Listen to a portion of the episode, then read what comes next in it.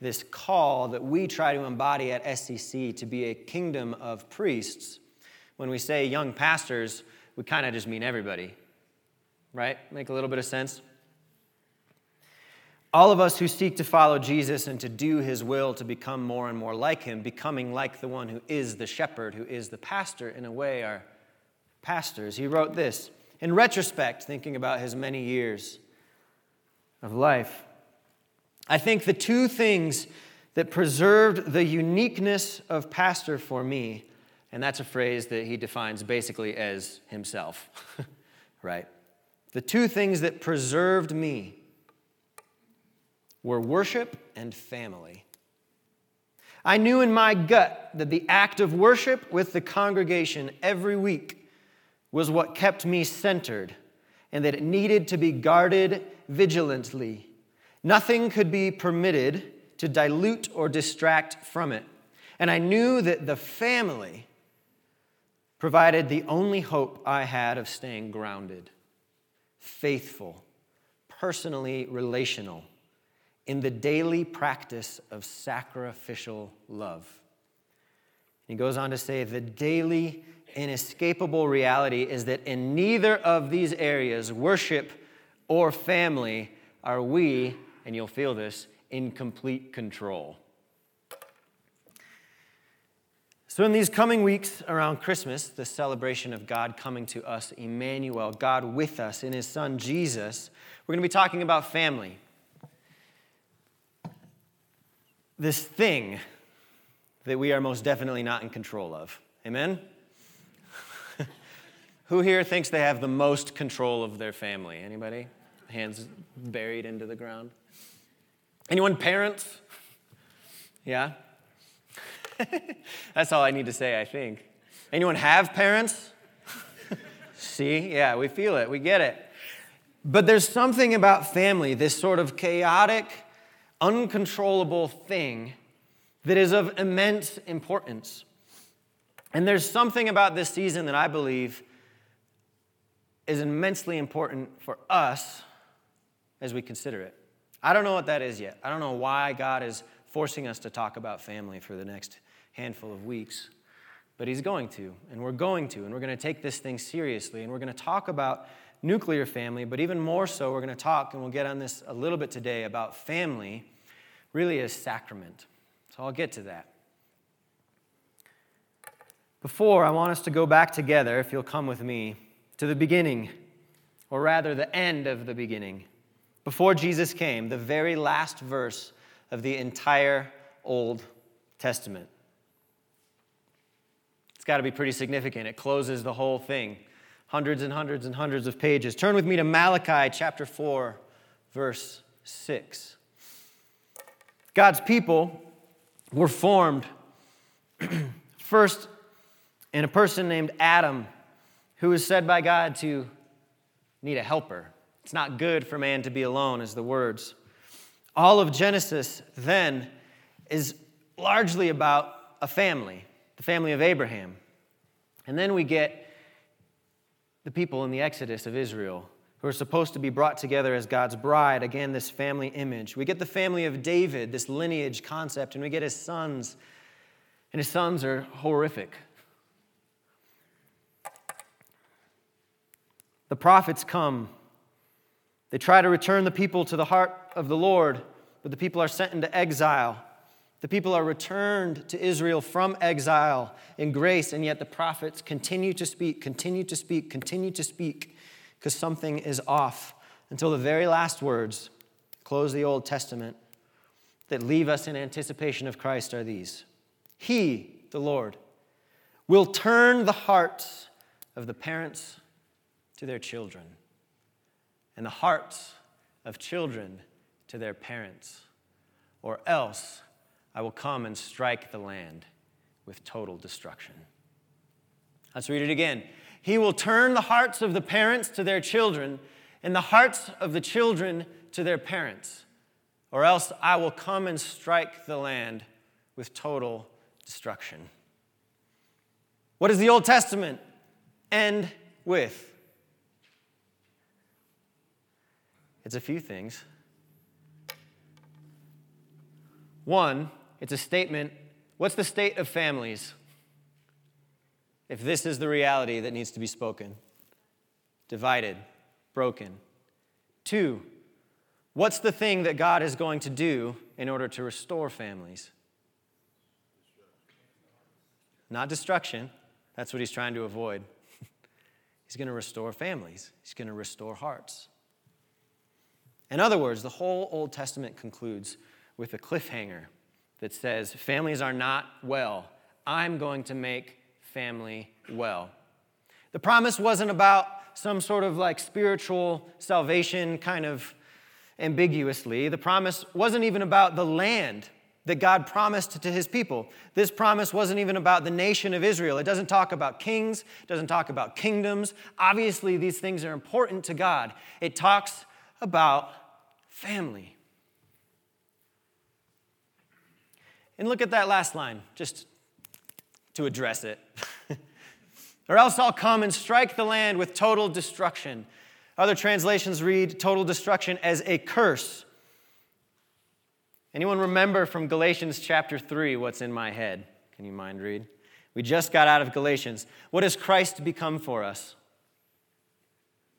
Galatians chapter 3 Christ redeemed us from the curse of the law by becoming a curse for us. In other words, did God strike the land with a curse, with total destruction? He did. Who bore it? Jesus. And in that redemptive work, what is Jesus Christ doing? He's turning the hearts of parents to their children and children to their parents. He's restoring family. He's renewing family. The curse being broken on Jesus Christ is an act of aggressive renewal, of aggressive restoration of what it means to be the family that God has called us to be to one another. It's about family. Like I said, the book of Genesis, it begins with the family, and then it continues with the family. And then the stories through and through, Ruth and Boaz, are about families. And the main images that we get throughout the scripture bride, bridegroom, children, family. This is what Jesus came to restore. The nuclear family is inevitably this. And I know that you'll say, no, families look all sorts of different. But every family starts as three, right? Every family with child, at least. There's one, there's another, a man, and a woman, and a child. And no matter how far it gets scattered from there, that is the starting point. And I think this is beautiful for a number of reasons. The family as sacrament is the triune God, Father and Son and Holy Spirit, witnessed in the world. Does this make sense to you? When God originated the family, he was trying to say, I'm going to make people in my image. This is what it looks like. It looks like mutual love, it looks like mutual sharing of labor and work, and it looks like creation. The family is a sacrament. When I say that, a sacrament, like we take communion most weeks, is something that's supposed to be a sign and a seal. It's supposed to be something that is real itself. So if you come in the middle aisle, you'll take bread that is mostly real. If you come on the sides and you get the cups, you'll take bread that's mostly not real. But it is still something. And you take drink. These are real things that have meaning, just like every meal that we take does. When we're baptized, we're, uh, we're, we're dunked in water, we're immersed in water in this nice, clean hot tub. And the water is real, but it's a sign of something greater, right? It's a sign of our death and our resurrection with Christ, just as this is a sign of the death and the resurrection of Christ, the new covenant that we have. So, a sacrament is something that is real, that holds weight and truth in and of itself, but points towards a greater reality. Your nuclear family, the mother and a father and a child, is a sacrament, if you will, at least it's sacramental, of a greater reality. First, the triune God itself Father, Son, and Holy Spirit. And then, even greater, that God not that it could be greater than God, but according to God's ambitions and imagination, something even bigger the incorporation of his bride, us, into that relational life of love. Family itself is a sign of God. And so the Old Testament ends with the acknowledgement that things are not good enough, things are not okay. And what does the New Testament begin? Turn with me, if you will, to Matthew chapter 1.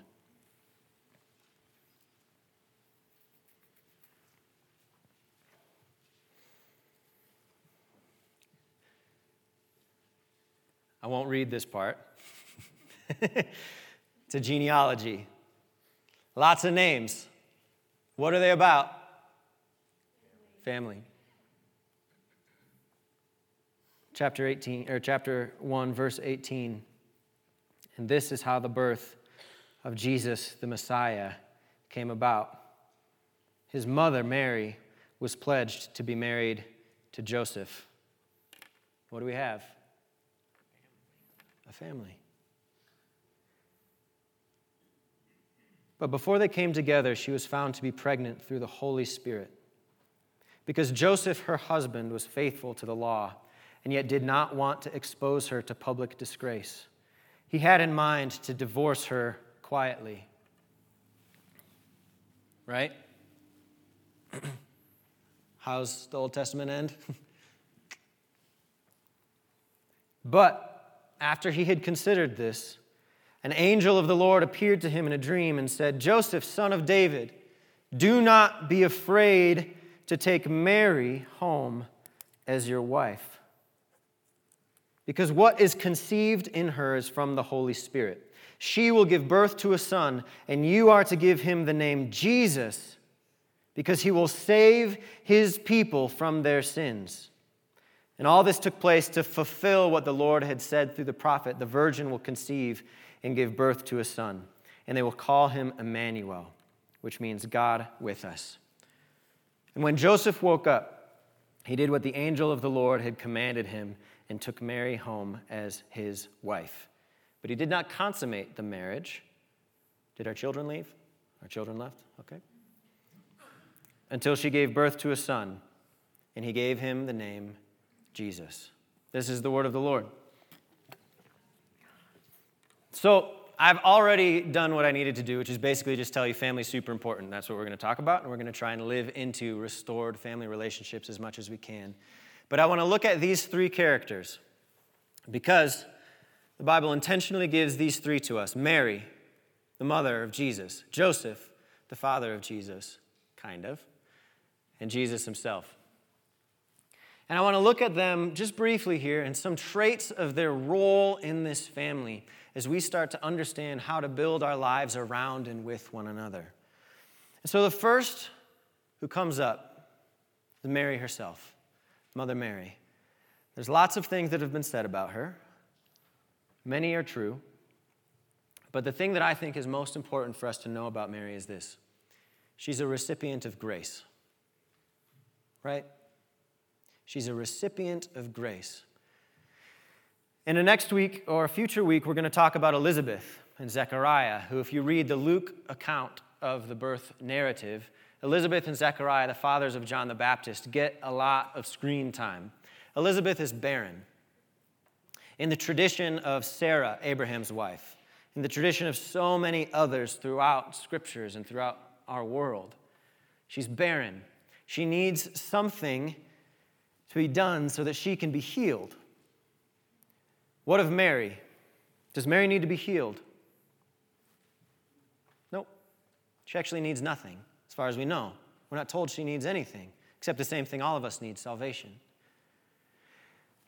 Joseph, we read, her husband was faithful to the law.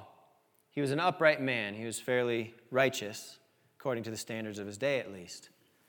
Do we know anything about Mary's righteousness prior to what God does for her? No. All we get is later her response, which we find out she's pretty gracious herself. So, what's Mary's role in this? She's a recipient of grace. She's a recipient of grace. She's one who is chosen. Why is she chosen? Because God chose her. and there doesn't need to be another reason. Mary's role is to receive what God offers to her, quite literally in her body, but also in her spirit. And just like us, our first role in family as we encounter one another is to be recipients of grace. To be ones who acknowledge that God has chosen us, not by our merit, not even by our need to be healed, as if our needs are greater and therefore cause us to be more deserving, but simply because God has chosen us to be a part of his family.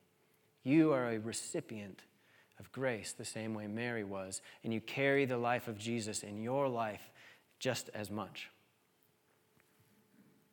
Mary. Any Marys?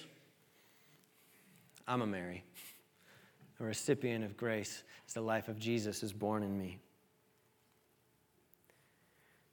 His mother Mary was pledged to be married to Joseph, but before they came together, she was found to be pregnant through the Holy Spirit. Because Joseph, her husband, was faithful to the law and yet did not want to expose her to public disgrace, he had in mind to divorce her quietly. But after he had considered this, an angel of the Lord appeared to him in a dream and said, Joseph, son of David, do not be afraid to take Mary home as your wife, because what is conceived in her is from the Holy Spirit. She will give birth to a son, and you are to give him the name Jesus, because he will save his people from their sins. And when Joseph woke up, he did what the angel of the Lord had commanded him. Joseph. Any Josephs out there? I'm a Joseph. I'm a Joseph because I, like him, am tempted to choose my family based on the perceptions that it'll give me in the world. Joseph was an upright man. He also had, you could argue, every right in some ways to choose not to marry Mary.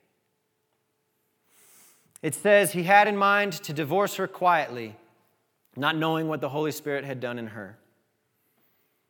He was a righteous man. Can you imagine his reputation? He'd lived his whole life faithful to the law, and now someone who he has a planned intimate relationship with, at least according to the witness of the public, is found out to be a sinner.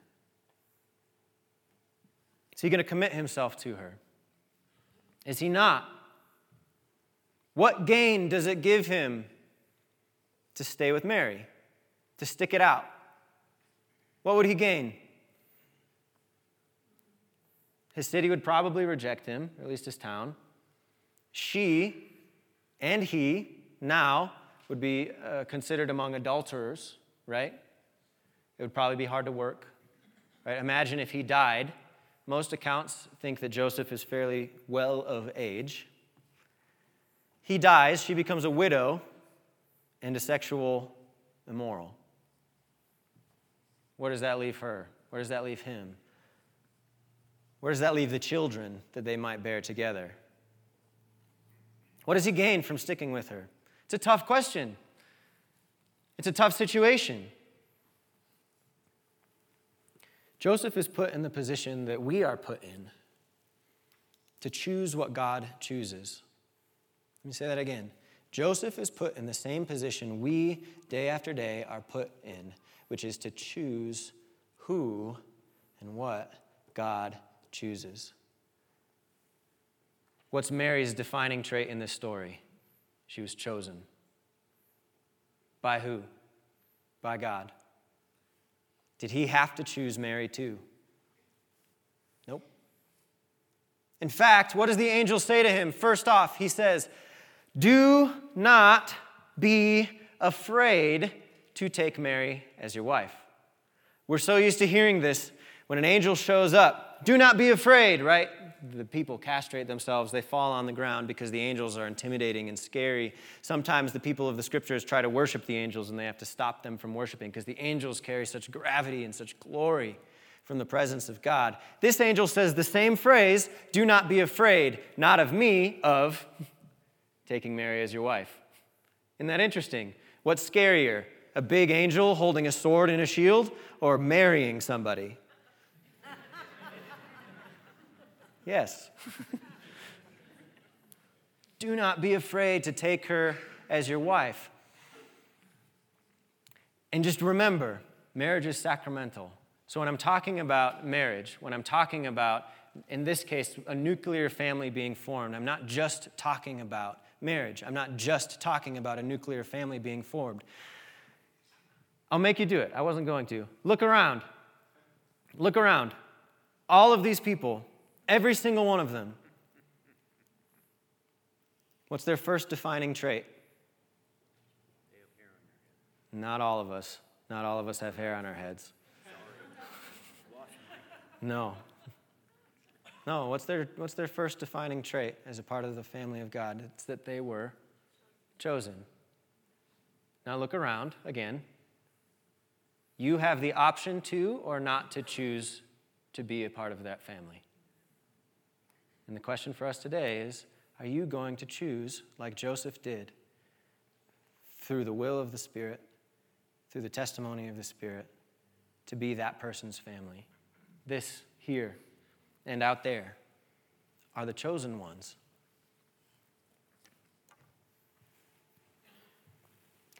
Another really fascinating thing as we now blend from Joseph to the third character. And I've stated it already, but maybe you didn't pick up on this. She will give birth to a son. This is verse 21. She will give birth to a son, and you are to give him the name Jesus, because he will save his people from their sins. Let me read it again. He will save his people from their sins. One more time. He will save. Who's he? Little tiny baby. Will save whose people? The little tiny babies. People from their sins. Is Joseph choosing the family he's creating? Who's Jesus' dad? What's Joseph? An adopted son. Isn't that interesting? Whose people is Joseph being invited to join? God's people. So, when we choose one another, are we choosing our family? Yep. Not really. We're choosing God's family, right? See the distinction? So when I reject somebody who God has called his family, what am I doing? I'm saying, nope, I'm not going to be a part of what belongs to you. Do you catch that? Praise God that Joseph chose that. And it also means this if your biological family is catastrophic, right? Is divided, is broken, is hurting, is injured, is it your family to hold together? No, it's God's family. And are you primarily a part of the family that you create by your will and human flesh? No. Your family, first and foremost, is the family that God invites you into to choose, the one He saves, His people. Family is wherever Jesus Christ is. Wherever Jesus Christ is. And where two or three are gathered, there Jesus Christ is.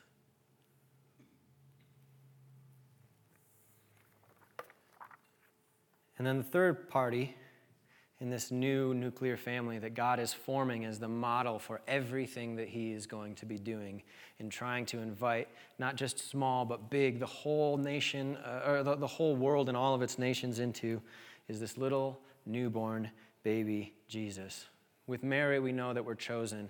And with Joseph, we can see the way that we're invited to choose the family that God has built, to step into that which He chooses. And with Jesus, we see this God Himself is willing to enter into the mess of the Malachi 6 broken families and all of our messy families and all of the disgrace that comes with whatever we might have to encounter. God Himself is willing to enter into it even before He can do anything about it. Right? Jesus comes as a newborn, can't even hold His own head up. Is he afraid? He's dependent entirely on Mary and Joseph and their care for him. God Himself. Is he willing to go there anyway? Yes. How long is it going to take for Jesus to be able to have any real meaningful impact on the world? Starts his ministry at 30.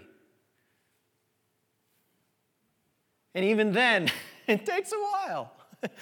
It doesn't just happen. And God showcases in the incarnation itself that He is willing to step into the mess, step into the junk, regardless of whether or not He's got a short term timetable to fix it. Regardless of whether or not His own life is even threatened by stepping into it.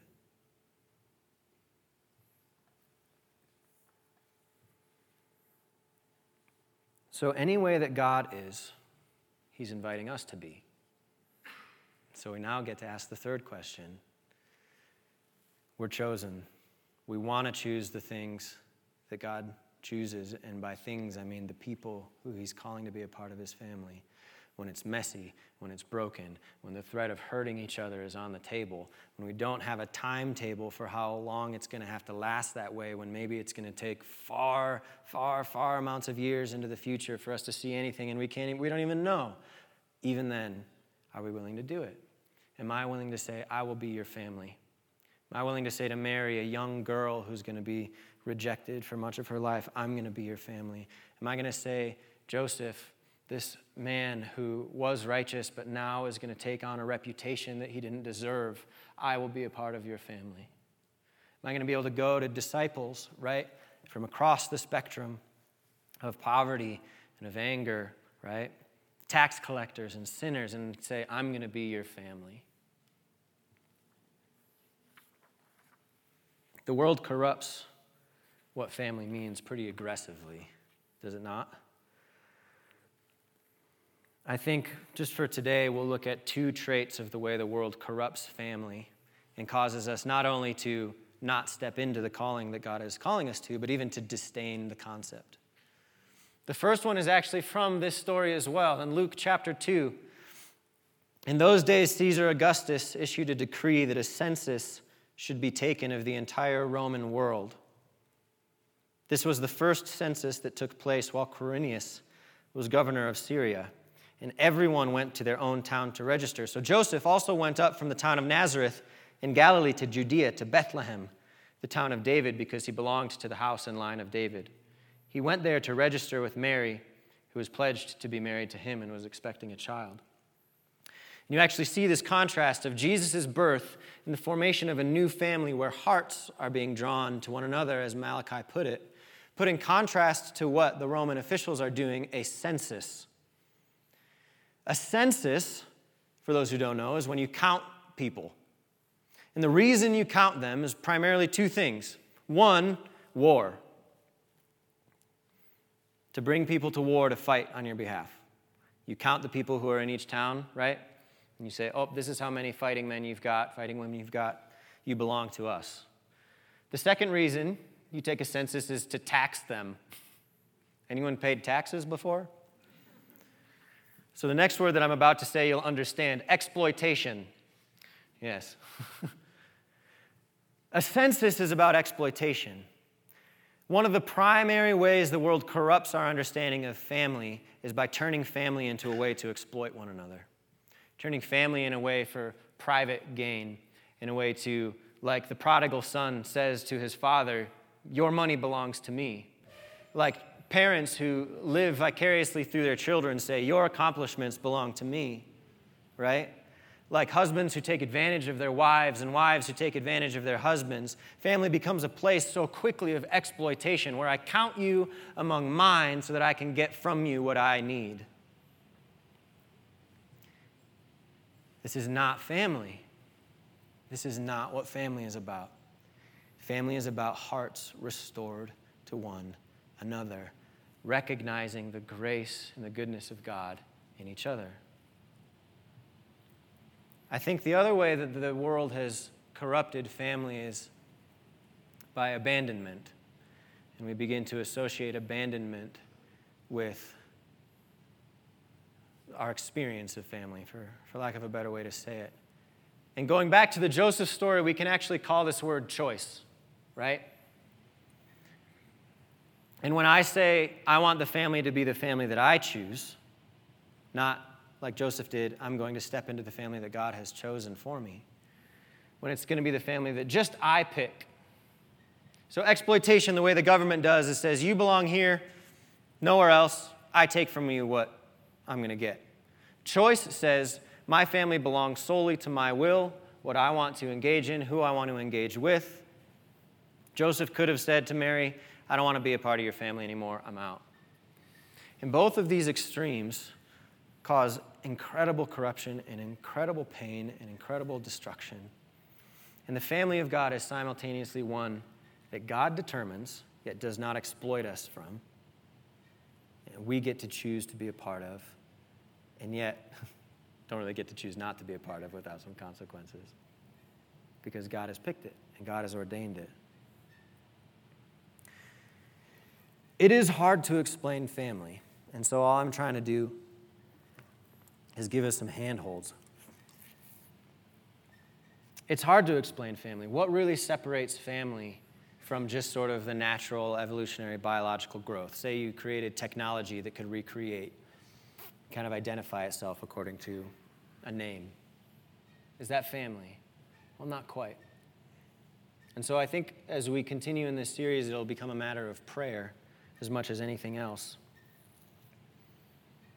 But it won't be exploitative, and we won't abandon each other.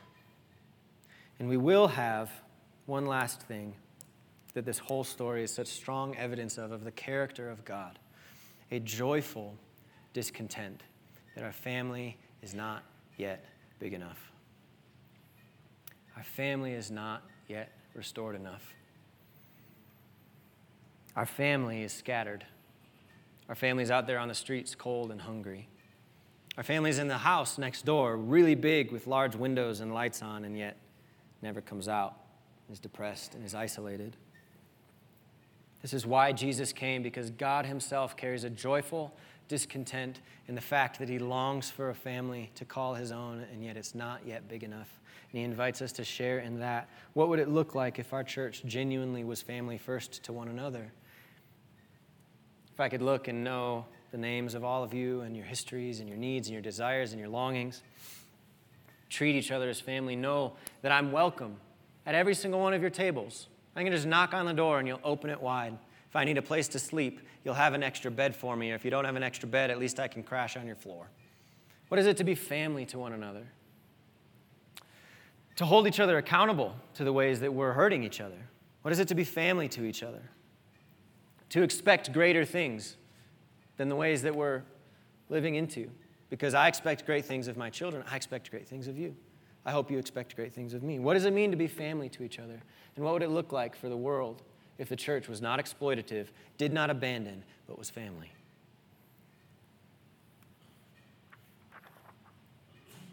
Joseph, I mentioned, is kind of a model of adoption in two ways. One, he's kind of the first one adopted into the family of God as a weird thing because he's the dad, kind of.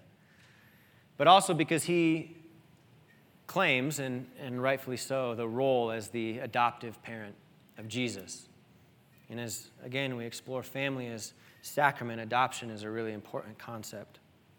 I was able to read um, and hear read a letter from a child to her parents recently, and this is the last thing I want to leave you with as we live into family with one another and with our neighbors as much as we can. This child wrote this um, for a class assignment. She said, Finally, I am grateful for my foster parents. I am grateful that when I am feeling lost, you keep encouraging me and we walk through the hard time. I am grateful that you drop me off and pick me up after school every day, even though I could take the bus. I am so grateful that you let me attend the Bible study in a town an hour away every Friday afternoon, making the drive for. And I'm thankful that you both decided that you want to foster me and become my parents, and that you've given me a home to stay here, and that you have been leading me to Christ. You are showing me about His love, His grace, and pulling me out of the darkness. And I'm thankful that both of you have been praying for me every day. I am very thankful for you giving me the second chance to begin my new journey here. I am grateful for you letting me feel I am loved. I'm very thankful that you are my parents. Even though we do not look exactly the same, God made us to be family. And I want to foster or adopt when I grow up. And I want you to know that I love you all. So, God, we don't know how to do it. We fall short of each other, let alone of you.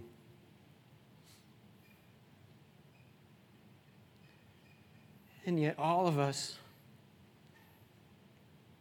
sons and daughters who've wandered astray, just as all of us long to be a part of your family and are so thankful for the love that you've shown us and the way that you've pulled us out of darkness.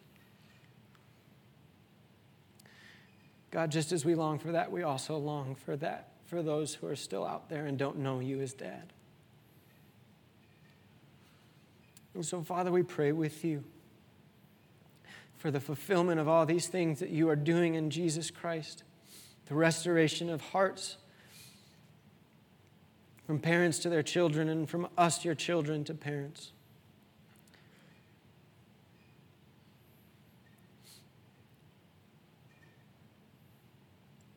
Jesus, as you form this family, I pray we would look just like you. And that the world would see what is this open door invitation to redemption to love, to second chance, to new life.